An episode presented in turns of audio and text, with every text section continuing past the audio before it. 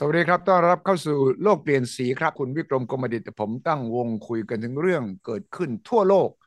และประเทศไทย ในประเด็นที่เราเชื่อว่าคนไทยควรจะสนใจ หรือว่าต้องการที่จะให้เราวิเคราะห์ แล้วก็ให้มีส่วนร่วมในการมองมุมต่างๆ ของเหตุการณ์ที่เกิดขึ้น ซึ่งผมเชื่อว่าตลอดเวลาที่ผ่านมาโลกเปลี่ยนสี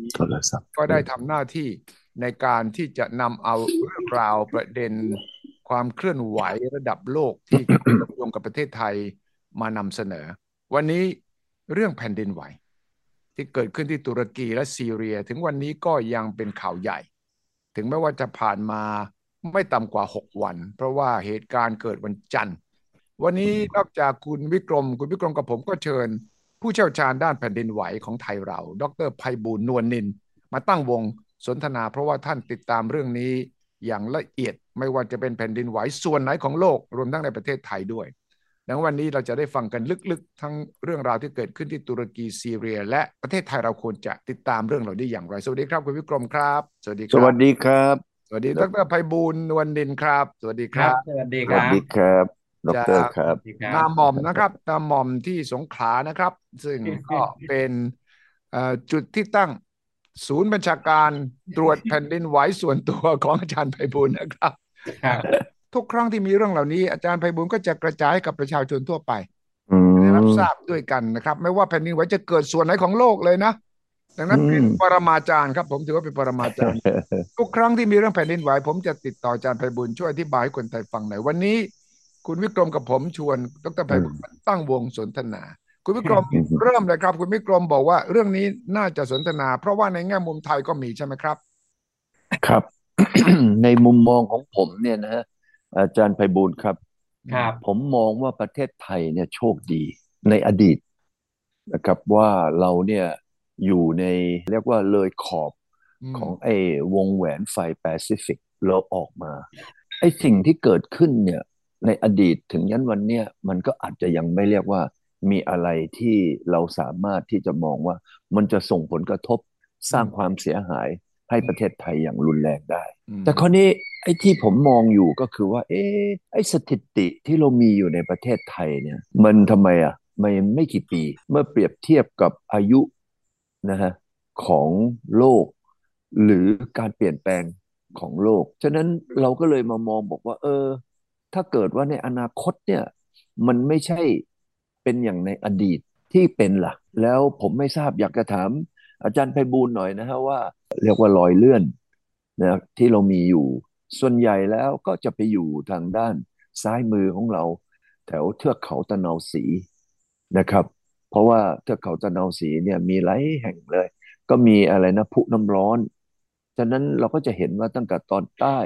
ทีละนองนะไหลขึ้นไปเรื่อย ๆ ไปถึงตอนเหนือของเรา ไอ้นั่นก็เป็นโซนของแผ่นดินไหว ที่เราเคยเกิดขึ้นในอดีต ผมไม่ทราบว่า เอ๊ในอนาคต หรือการเปลี่ยนแปลงเนี่ย เท่าที่อาจารย์ไพบูลได้ได้เห็นมาหรือเคยศึกษามาเนี่ย แนวโน้มหรือการเคลื่อนตัวนะการย้ายพื้นที่ของแผ่นดินไหวเนี่ย มันมีมากน้อยอย่างไรครับ ครับต้องเรียนอย่างนี้ครับว่า แผ่นดินไหวเนี่ยเป็นภัยธรรมชาติเดียวที่เกิดทุกนาทีนะครับ ทั่วโลกเนี่ยไหวทุกนาทีขนาดสี่ถึงหกเนี่ย ทั่วโลกเนี่ยวันหนึ่งก็เฉลี่ยประมาณยี่สิบห้าครั้ง ก็คือผมทายถูกกับตื่นมาบอกว่าเดี๋ยวชั่วโมงนี้มีแผ่นดินไหวแน่ บอกได้แน่ว่ามันเกิดแน่ เพราะว่าสถิติมันเป็นอย่างนั้นนะครับ ชั่วโมงละครั้งสี่ถึงหกเนี่ย ทั่วโลกสำหรับเรามาดูประเทศไทยเนี่ย ถึงแม้ว่าเราจะอยู่ใกล้กับแนวมุดตัวซุนดาซึ่งอยู่ทางฝั่งอันดามันเนี่ยนะครับ ซึ่งซึ่งเป็นส่วนหนึ่งในแนววงแหวนไฟเนี่ยนะครับ แต่ว่าการเกิดแผ่นดินไหวเนี่ย มันก็เกิดมาตั้งแต่ในอดีตนะครับ เป็นตั้งแต่มีโลกอะเพราะฉะนั้นการเคลื่อนตัวของเปลือกโลกเนี่ยทำให้เกิด การเบียดเสียดของรอยต่อของแผ่นทวีป หรือว่าโดยเลื่อนมีการเคลื่อนตัว สถิติเนี่ยของการเกิดแผ่นดินไหว อันนี้ผมผมพูดในแผ่นดินไหวใหญ่ก่อนนะครับ แผ่นดินไหวใหญ่เนี่ยซึ่งสามารถที่จะสร้างความเสียหาย หรือมีแรงสั่นสะเทือนที่รุนแรงนะครับ ส่งผลกระทบต่ออาคารบ้านเรือนชีวิตและทรัพย์สินเนี่ยก็คือขนาดเจ็ดขึ้นไปนะครับ ทีนี้แผ่นดินไหวขนาดเจ็ดขึ้นขึ้นไปเนี่ย ทั่วโลกเนี่ย เฉลี่ยปีหนึ่งเนี่ยประมาณสิบห้าครั้ง เป็นอย่างนี้มาตลอดนะครับสิบห้าครั้งย้อนไปร้อยปีก็เป็นอย่างนี้นะครับ ทีนี้ปรากฏว่าปีที่แล้วเนี่ยบังเอิญว่าปีที่แล้วเนี่ยมันเกิดแค่สิบเอ็ดครั้ง เพราะฉะนั้นพลังงานส่วนหนึ่งเนี่ยนะครับ ในสี่ครั้งที่เหลือเนี่ยนะครับ ก็มาเป็นพลังงานที่มาปลดปล่อยเอาในปีนี้ เริ่มจากมกราเนี่ย ขนาดเจ็ดขึ้นไปเนี่ยสามครั้งแล้วนะครับพอมากุมภาเนี่ยก็ตุรกีเจ็ดจุดแปดเจ็ดจุดห้าสำหรับประเทศไทยเนี่ย อย่างที่ท่านวิกรมได้ได้ได้เกริ่นเมื่อกี้นะครับ ว่าเราเราโชคดีนะครับ ว่าเรายังไม่เกิดแผ่นดินไหวขนาดใหญ่ถึงขนาดเจ็ดในประเทศไทย ถึงแม้จะเกิดในประเทศเพื่อนบ้านอย่างในพม่าหรือว่าใน สุมาตราอันดามันเนี่ย แต่ว่าเราก็ยังไม่ได้รับผลกระทบโดยตรงจากแรงสั่นสะเทือนของแผ่นดินไหวนะครับ ในสองห้าไอ้สองห้าสี่เจ็ดเนี่ย ที่เกิดสึนามิเนี่ยประชาชนเนี่ย ล้มตายเนี่ยเนื่องจากว่าสึนามิแต่ไม่ได้ไม่ได้ไม่ได้ล้มตายหรือว่าเสียหายจากจากแรงสั่นสะเทือนนะครับ เพราะฉะนั้นเนี่ยจากบทเรียนตรงนี้เนี่ยเราก็มั่นใจได้ว่าถ้าแผ่นดินไหวเนี่ย เล็กกว่า 9.1 เนี่ย ในสุมาตราอันดามันเนี่ย บ้านเราก็ยังไม่ได้รับผลกระทบนะครับ ทีนี้ทางภาคใต้เนี่ยจะมีอยู่สองรอยเลื่อนหลักก็คือรอยเลื่อนระนองกับรอยเลื่อนคลองมารุย ซึ่งจากการติดตามเนี่ยก็ส่วนใหญ่ก็จะเป็นแผ่นดินไหวขนาดปานกลาง ก็คือขนาดปานกลางเนี่ยก็คือประมาณสามถึงห้าขนาดช่วงสามถึงห้าก็ไม่ได้ส่งผลกระทบ ต่ออาคารบ้านเรือนหรือสร้างความเสียหาย ส่วนทางกาญจนบุรีเนี่ยก็มีรอยเลื่อนเจดีย์สามองค์นะครับ รอยเลื่อนสีสวัสดิ์ที่เขื่อนศรีนครินแต่รอยเลื่อนนี้เนี่ยนะครับ ได้เกิดแผ่นดินไหวหลังจากการสร้างเขื่อนศรีนครินเมื่อปีสองห้าสองหกนะครับ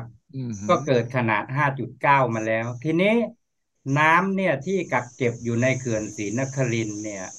มันไปลดความแข็งแรงของรอยเลื่อน เหมือนกับเราเอาน้ำมันเครื่องไปหยอด ไปหยอดไอ้น็อตที่มันขึ้นสนิม แล้วเราไม่ออกพอน้ำน้ำมันเครื่องไปหยอดเนี่ย เราใช้แรงแค่นิดเดียว เพราะฉะนั้นเนี่ย รอยเลื่อนตรงนั้นเนี่ยก็มีความแข็งแรงลดลงทำให้ไม่สามารถสะสมพลังงานเนี่ยที่มี ปริมาณมากๆเนี่ยได้ เพราะฉะนั้นแผ่นดินไหวแถวนั้นเนี่ยตอนนี้ก็อยู่ในระดับสามถึงสี่ก็คือเราเรียกว่าเป็นแผ่นดินไหวระดับปานกลางก็ไม่ส่งผลกระทบอะไรต่อความเสียหายในกรุงเทพมหานคร เพราะฉะนั้นก็จะมีประเทศไทยเนี่ยก็จะมีทางภาคเหนือที่เรามีความกังวลกัน เพราะว่าทางภาคเหนือเนี่ยเรามีในประเทศเนี่ยมีทั้งหมดแปดกลุ่มรอยเลื่อนเนี่ยนะครับ แล้วก็ยังมีแผ่นดินไหวในลาวด้วย แผ่นดินไหวพม่าด้วยที่อยู่ข้างเคียงเพราะว่าแรงสั่นสะเทือนแผ่นดินไหวเนี่ยอย่างว่าเนี่ยมันข้ามมันข้ามชายแดนมาโดยไม่ต้องมีวีซ่านะครับ ก็เหมือนตุรกีเกิดที่ตุรกีก็ไปสร้างความเสียหายที่ซีเรียได้ เพราะฉะนั้นเนี่ย แต่เราก็ยังมีความโชคดีอยู่ว่ามันอยู่ห่างไกลจาก อาคารบ้านเรือนที่เราอาศัย เพราะฉะนั้นเนี่ยเราก็ไม่ค่อยได้รับผลกระทบจากแผ่นดินไหวนอกประเทศนะครับครับครับ ผมไม่ทราบว่าการเคลื่อนตัวหรือการเปลี่ยนเอ่อเรียกว่าพื้นที่ของแผ่นดินไหวเนี่ยนะฮะเอ่อมันมีโอกาสอย่างนั้นเกิดขึ้นไหม เพราะว่า สถิติของเราที่มีมาก็เป็นหลักร้อยปีนะฮะเอ่อถ้าเกิดว่าเราไปดูนะครับว่าในอนาคตเนี่ยการเปลี่ยนแปลงของของทางด้านพื้นที่เนี่ยมีไหมคือโดยทฤษฎีนะครับ แผ่นดินไหวเนี่ยจะเกิดในแนวรอยต่อของแผ่นทวีป หรือในแนวรอยเลื่อน เพราะฉะนั้นเนี่ยเนื่องจากว่าแผ่นทวีปเนี่ยมันเคลื่อนตัวอยู่ ตลอดเวลาทุกแผ่นบนเปลือกโลกนี้นะครับ เพราะฉะนั้นเนี่ยแผ่นดินไหวก็จะเกิดขึ้นทุกวันอย่างที่ผมเรียนแล้วนะครับ แต่ว่าแผ่นดินไหวเนี่ยก็อยากจะเน้นว่ามันไม่ได้เกิดสเปดสปะ เพราะฉะนั้นมันเกิดที่ไหนมันประจำที่ตามทฤษฎีอย่างที่ว่า เพราะฉะนั้นไม่ใช่ว่าอยู่ดีๆ แล้ว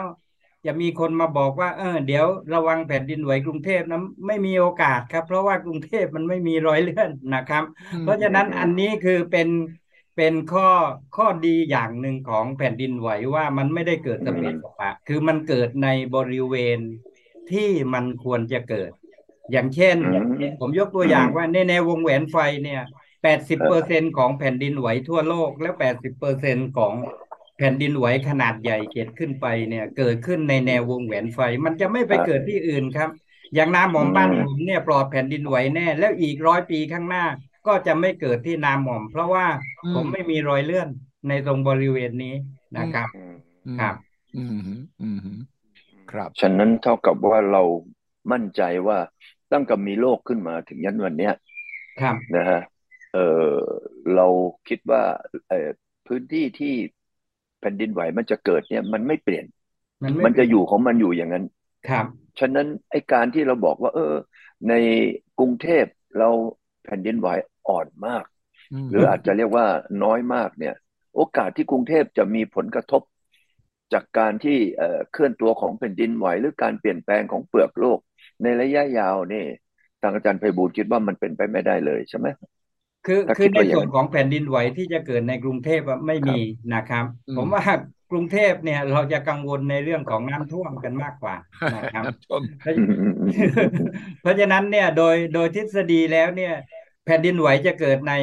บริเวณรอยเลื่อน ถ้ากรุงเทพไม่มีรอยเลื่อน มันก็จะไม่เกิดแผ่นดินไหว เพราะฉะนั้นเนี่ย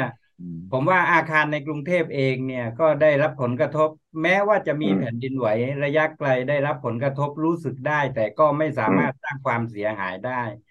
ในบางครั้งเนี่ยแรงลมเนี่ยก็ทำให้อาคารเนี่ยโยกไหวไปมาเหมือนกันนะครับ ก็ ไม่ไม่ไม่ได้ทำให้อาคารเนี่ยถล่มหรือว่าเสียหายแต่อย่างใด เพราะฉะนั้นเนี่ยอย่างที่ราบสูงโคราชนะครับ ตรงอีสานเนี่ย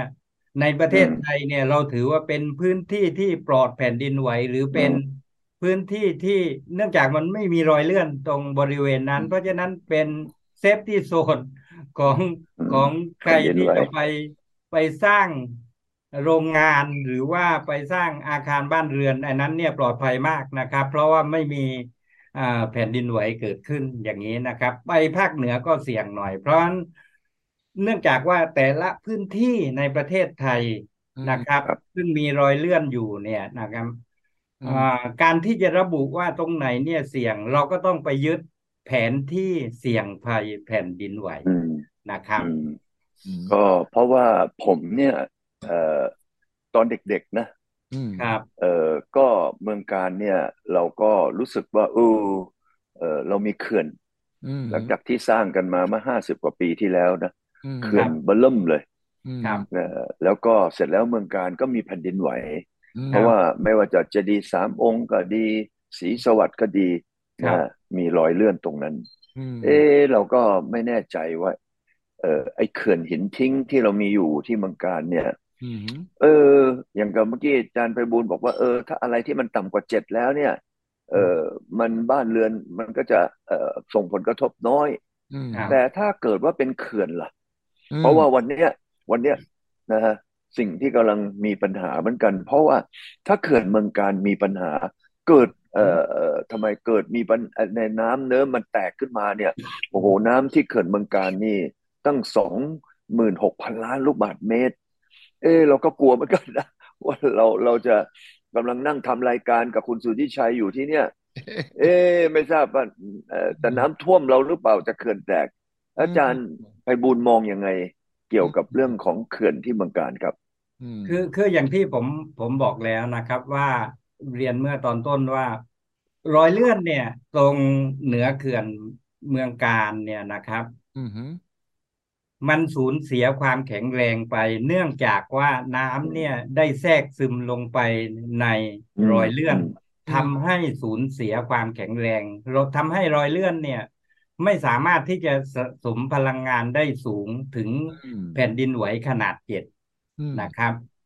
ทีนี้อันนั้นเป็นประเด็นหนึ่งประเด็นที่สองเนี่ยเขื่อนศรีนครินทร์เนี่ย ได้ถูกออกแบบไว้ภายใต้ ข้อบังคับของเขื่อนโลกนะครับ ประชาคมคือเขาเรียกว่า ICOLD นะครับ in International Large Dam อะไรพวกนี้นะครับ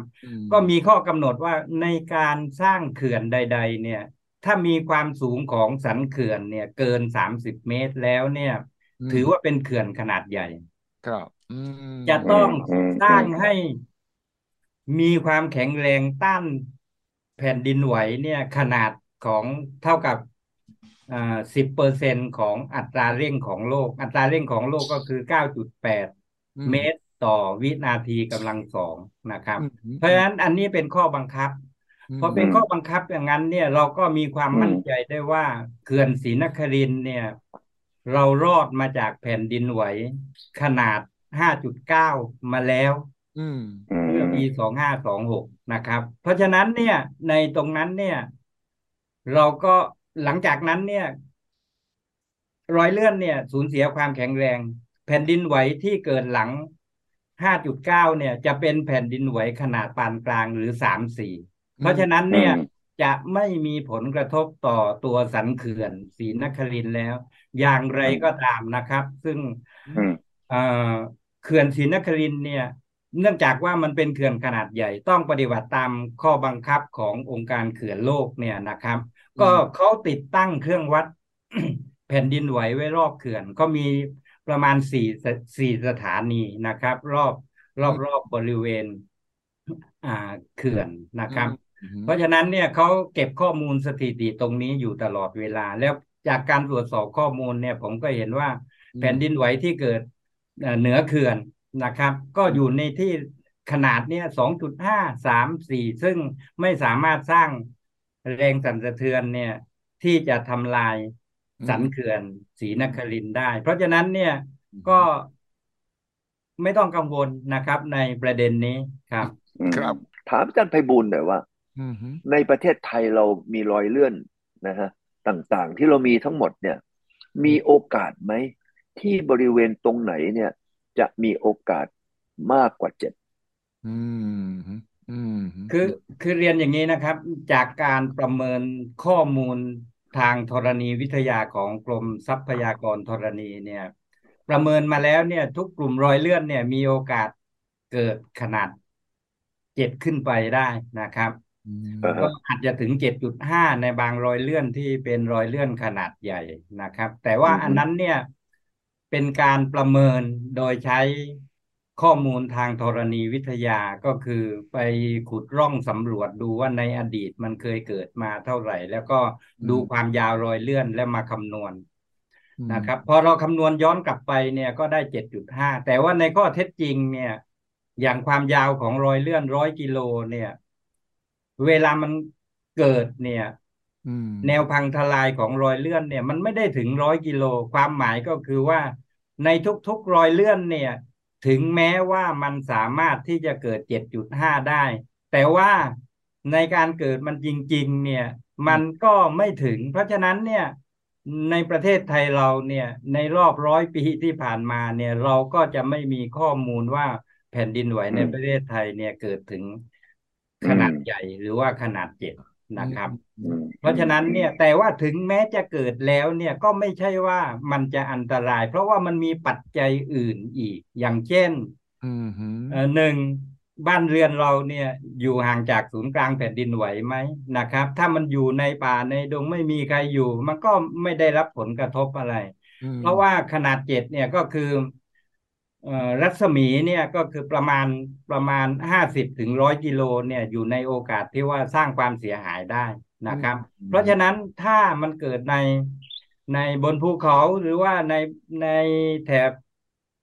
ไกลไกลจากเมืองเนี่ยก็ไม่ได้รับอันตรายหรือไม่ได้รับผลกระทบ เพราะฉะนั้นเนี่ย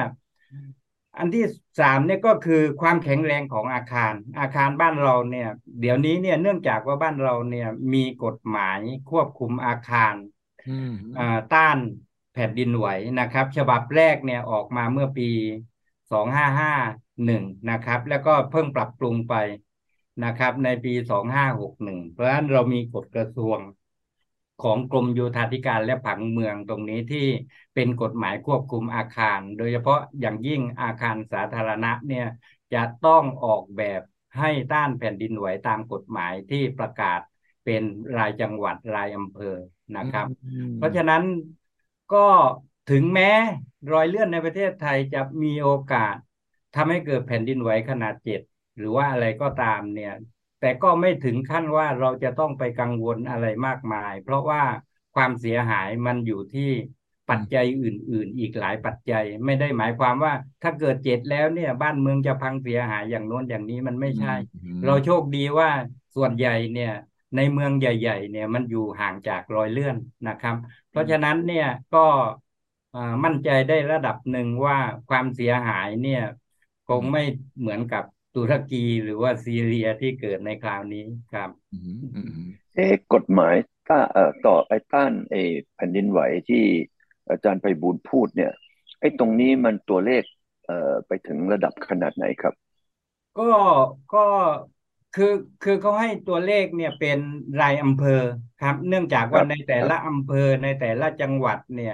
เขาดูว่าอยู่ใกล้กับรอยเลื่อนมากน้อยขนาดไหนที่ เพราะฉะนั้นเนี่ยในแต่ละอำเภอในแต่ละจังหวัดเนี่ย ตัวเลขเนี่ยจะไม่เหมือนกันเลยนะครับเขาเขากำหนดเป็นเขตพื้นที่เป็นโซนมากสุดเนี่ยประมาณเท่าไหร่การไปบุญมากสุดเท่าไหร่ มากสุดเนี่ยที่ผมเห็นก็คือประมาณศูนย์จุดสามจีก็คือสามสิบเปอร์เซ็นของแรงโน้มถ่วงของโลกแค่นั้นนะครับอย่างตุรกีเนี่ยกฎหมายของเขาเนี่ยประมาณสามสิบถึงสี่สิบเปอร์เซ็นแต่คราวนี้เนี่ย แผ่นดินไหวมันเกิด ทะลุไปห้าสิบกว่าเปอร์เซ็นต์บ้านเลยพังครับมันเลยจุดที่ค่ากำหนดเก่า เพราะฉะนั้นผมคิดว่ากฎหมายควบคุมอาคารล่าสุดของตุรกีเนี่ยออกมาเมื่อปี 2019 เพราะฉะนั้นหลังจากนี้เนี่ยผมเข้าใจว่าเขาต้องปรับปรุงกฎหมายตัวนี้ ยกตัวเลขให้สูงขึ้นนะครับครับ แล้วของไทยเราที่กฎหมายต้านอันตรงเนี้ยเอ่อสูงสุดเนี่ยมันประมาณสักเท่าไหร่ ประมาณประมาณ 0.3G ก็คือ 30เปอร์เซ็นของแรงแรงประมาณกี่ลิตรกี่ลิตรคือคือคือเวลาเขากำหนดเนี่ยเขากำหนดเป็นแรงสั่นสะเทือนนะครับ เพราะว่าเขาไม่ได้กำหนดเป็นริกเตอร์ เพราะว่าเพราะว่าแผ่นดินไหวเนี่ยแรงสั่นสะเทือนเนี่ย